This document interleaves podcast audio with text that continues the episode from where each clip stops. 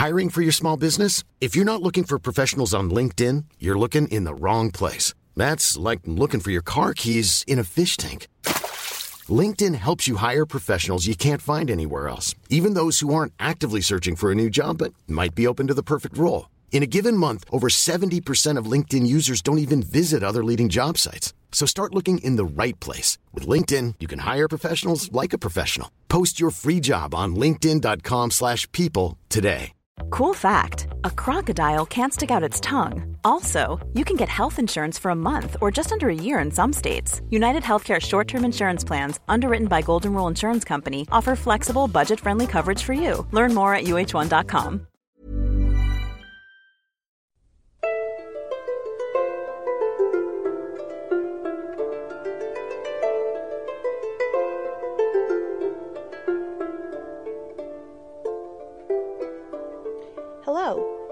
welcome to the Renaissance English History Podcast. I'm your host, Heather Teysko. We're still in the midst of Henry VIII's reign, and I would be remiss if I didn't devote an episode or two to a few of the advisors who molded and shaped Henry's policies and beliefs.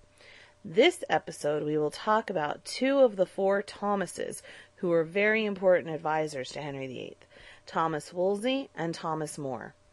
Next week, I will talk about another two, Thomas Cromwell and Thomas Cranmer.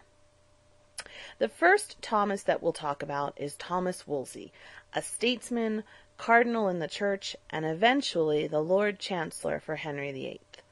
Wolsey rose to power from a humble family, though the meagerness of his beginnings may have been overestimated, both from those who thought he had no place in a royal court and from Wolsey himself doing a bit of PR to exaggerate just how high he rose. He was born around 1471 in Ipswich, and he studied theology at Magdalen College in Oxford. In 1507 he entered the service of Henry VII, who, if you remember from an earlier podcast, was very suspicious of his nobility after a century of civil wars, and favored those who came from humble backgrounds. This was to Wolsey's advantage, and he was appointed the royal chaplain. Not only was Wolsey politically astute, but he backed it up with intelligence, an amazing work ethic, and ambition. In 1509, Henry VII appointed him almoner. In this role, he would be responsible for much of the charitable giving of the court, but it had greater implications. He now had a seat on the Privy Council, and was able to become known both by the nobles and by the king himself.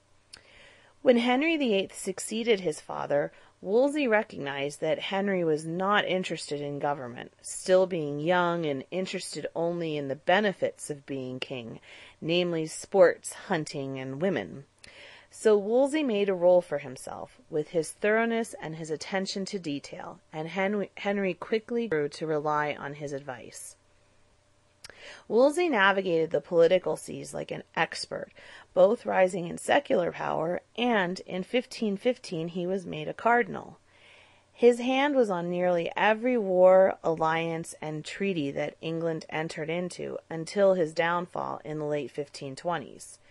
He was behind the Treaty of London in 1518, an agreement that most of the European states made in response to the rise of the Ottoman Empire in the Balkans.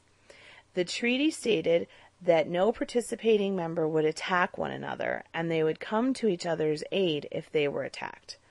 The treaty didn't last very long, but it did make England a foreign policy powerhouse, and it brought the island nation out of the isolation of the previous centuries. Wolsey also organized much of the Field of Cloth of Gold in 1520, which was a peaceful meeting between the monarchs of England and France. While Wolsey worked tirelessly for Henry, he was unable to do the one task that Henry really demanded of him, which was to secure an annulment of his marriage to Catherine of Aragon. It would be the opportunity that many of his enemies needed to encourage bad relations between Wolsey and the king. Anne Boleyn and her family were able to convince Henry that Wolsey was slowing down the proceedings and in 1529 he was stripped of his government offices and property. He was headed back to Yorkshire, where he was still the bishop. He was quickly accused of treason and ordered back to London, where he became ill on the road back and died on the journey. The next Lord Chancellor was also a Thomas, Thomas More, Saint Thomas More in the Catholic Church. More was born in London in 1478, the son of a lawyer. He studied Latin and logic at Oxford, becoming a friend of Erasmus.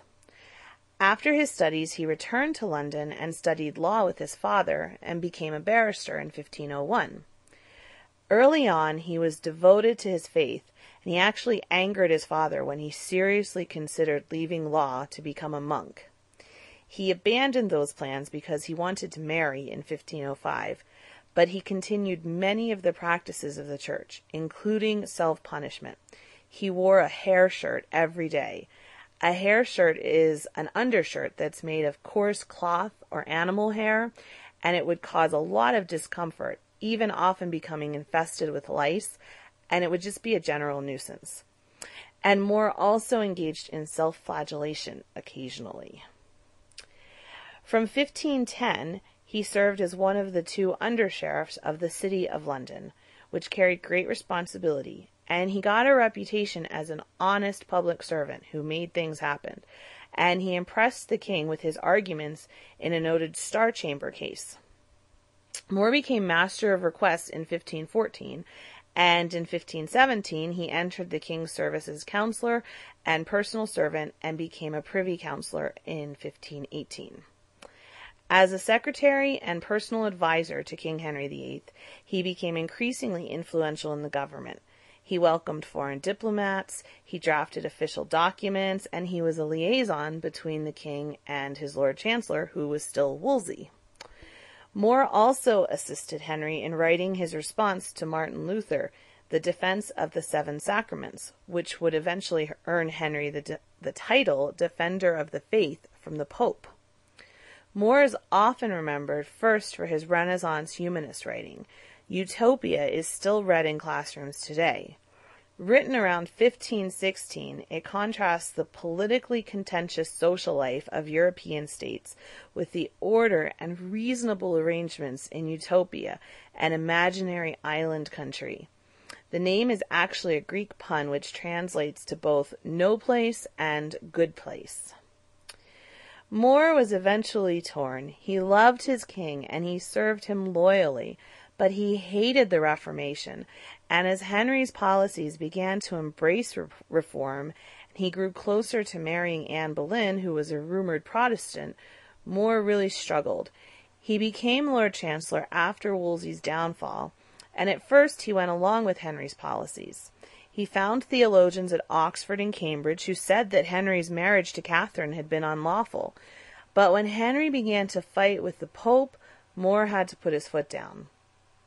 In between, he spent much of his time as Lord Chancellor fighting the Reformation. He saw Luther's call to destroy the Catholic Church as a call to warfare, so he responded appropriately. He burned Protestants and those who distributed the English translation of the Bible.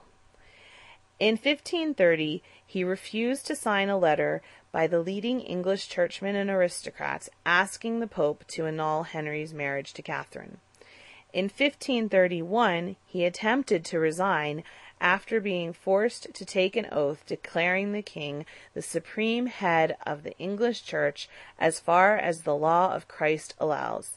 He refused to take the oath in the form in which it would renounce all claims of jurisdiction over the Church except the sovereign's.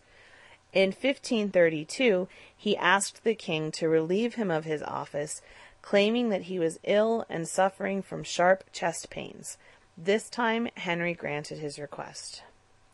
A year later, in 1533, he refused to attend the coronation of Anne Boleyn. Technically, this was not an act of treason, as he had written to Henry acknowledging Anne's queenship and expressing his desire for the king's happiness and the new queen's health but everybody saw it as a snub, and Henry had to take action against him.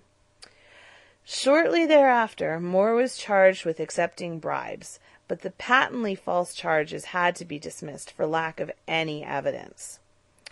On April 13, 1534, More was asked to appear before a commission and swear his allegiance to the Parliamentary Act of Succession. He accepted Parliament's right to declare Anne Boleyn the legitimate Queen of England, but he refused to take the oath because of an anti papal preface to the act asserting Parliament's authority to legislate in matters of religion, which More would not accept, and he also would not swear to uphold Henry's divorce from Catherine. John Fisher, the Bishop of Rochester, also refused the oath along with More.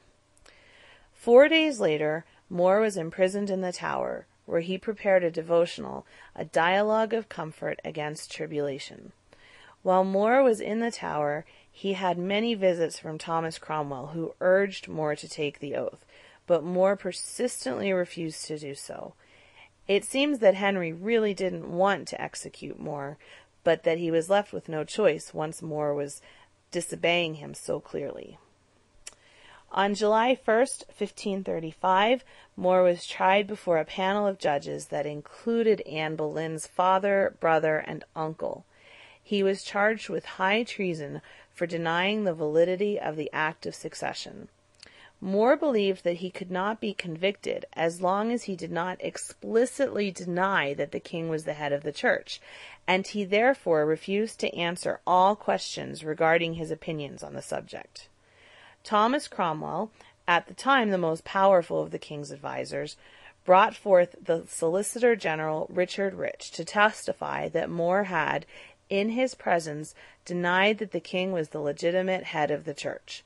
This testimony was almost certainly perjured. Witnesses denied having heard the details of the reported conversation. But on the strength of it, the jury voted for More's conviction. More was tried and found guilty under the following section of the Treason Act of 1534. If any person or persons, after the first day of February next coming, do maliciously wish, will, or desire, by words or writing, or by craft imagine, invent, practice, or attempt any bodily harm to be done or committed to the king's most royal person, the queen's, or their heirs apparent, or to deprive them or any of them of their dignity, title, or name of their royal estates, that then every such person and person so offending shall have and suffer such pains of death and other penalties as is limited and accustomed in cases of high treason. After the jury's verdict was delivered, and before his sentencing, More spoke freely of his belief that no temporal man may be the head of spirituality. He was sentenced to be hanged, drawn, and quartered, the usual punishment for traitors but the king commuted this to execution by decapitation. The execution took place on July 6, 1535.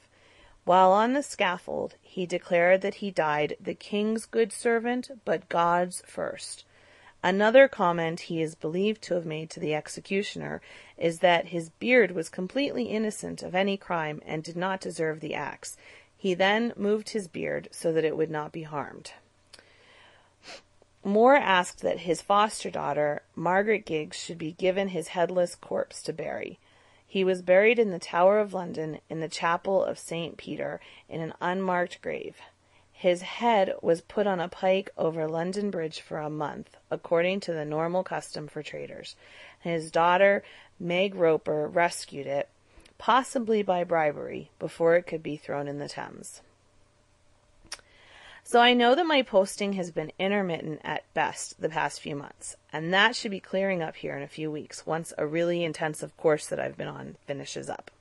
So stay tuned for more episodes more regularly and a new website with a lot of English Renaissance information that I'm building and hopefully will have it up by late spring. I'm actually going to England in two weeks and I'm trying to set up some interviews with people at Hatfield House, where the young Elizabeth I lived before she was queen, and Hampton Court. So fingers crossed that that works out. Next week, I will post an episode on the next two Thomases, Cromwell and Cranmer. Thank you for listening this week, and as always, you can post show ideas, comments, and any other random thoughts on the blog, which is http colon slash slash englandcast.blogspot.com. And thank you so much for listening. Blow, northern wind, who may be sweating. Blow, northern wind, blow, blow, blow. In dat meiden of nicht, feren freit vonde. Äh, in all this warfliche wonne, boord of blood and of bone. Never yet in Ooster known, drop some air in London. Even when we're on a budget, we still deserve nice things. Quince is a place to scoop up stunning high-end goods for 50 to 80% less than similar brands.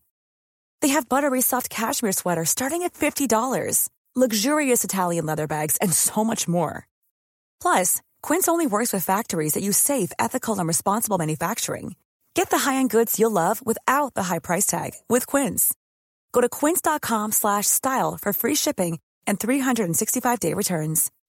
When you make decisions for your company, you look for the no-brainers. If you have a lot of mailing to do, stamps.com is the ultimate no-brainer. Use the stamps.com mobile app to mail everything you need to keep your business running with up to 89% off USPS and UPS. Make the same no-brainer decision as over 1 million other businesses with stamps.com. Use code PROGRAM for a special offer. That's stamps.com, code PROGRAM.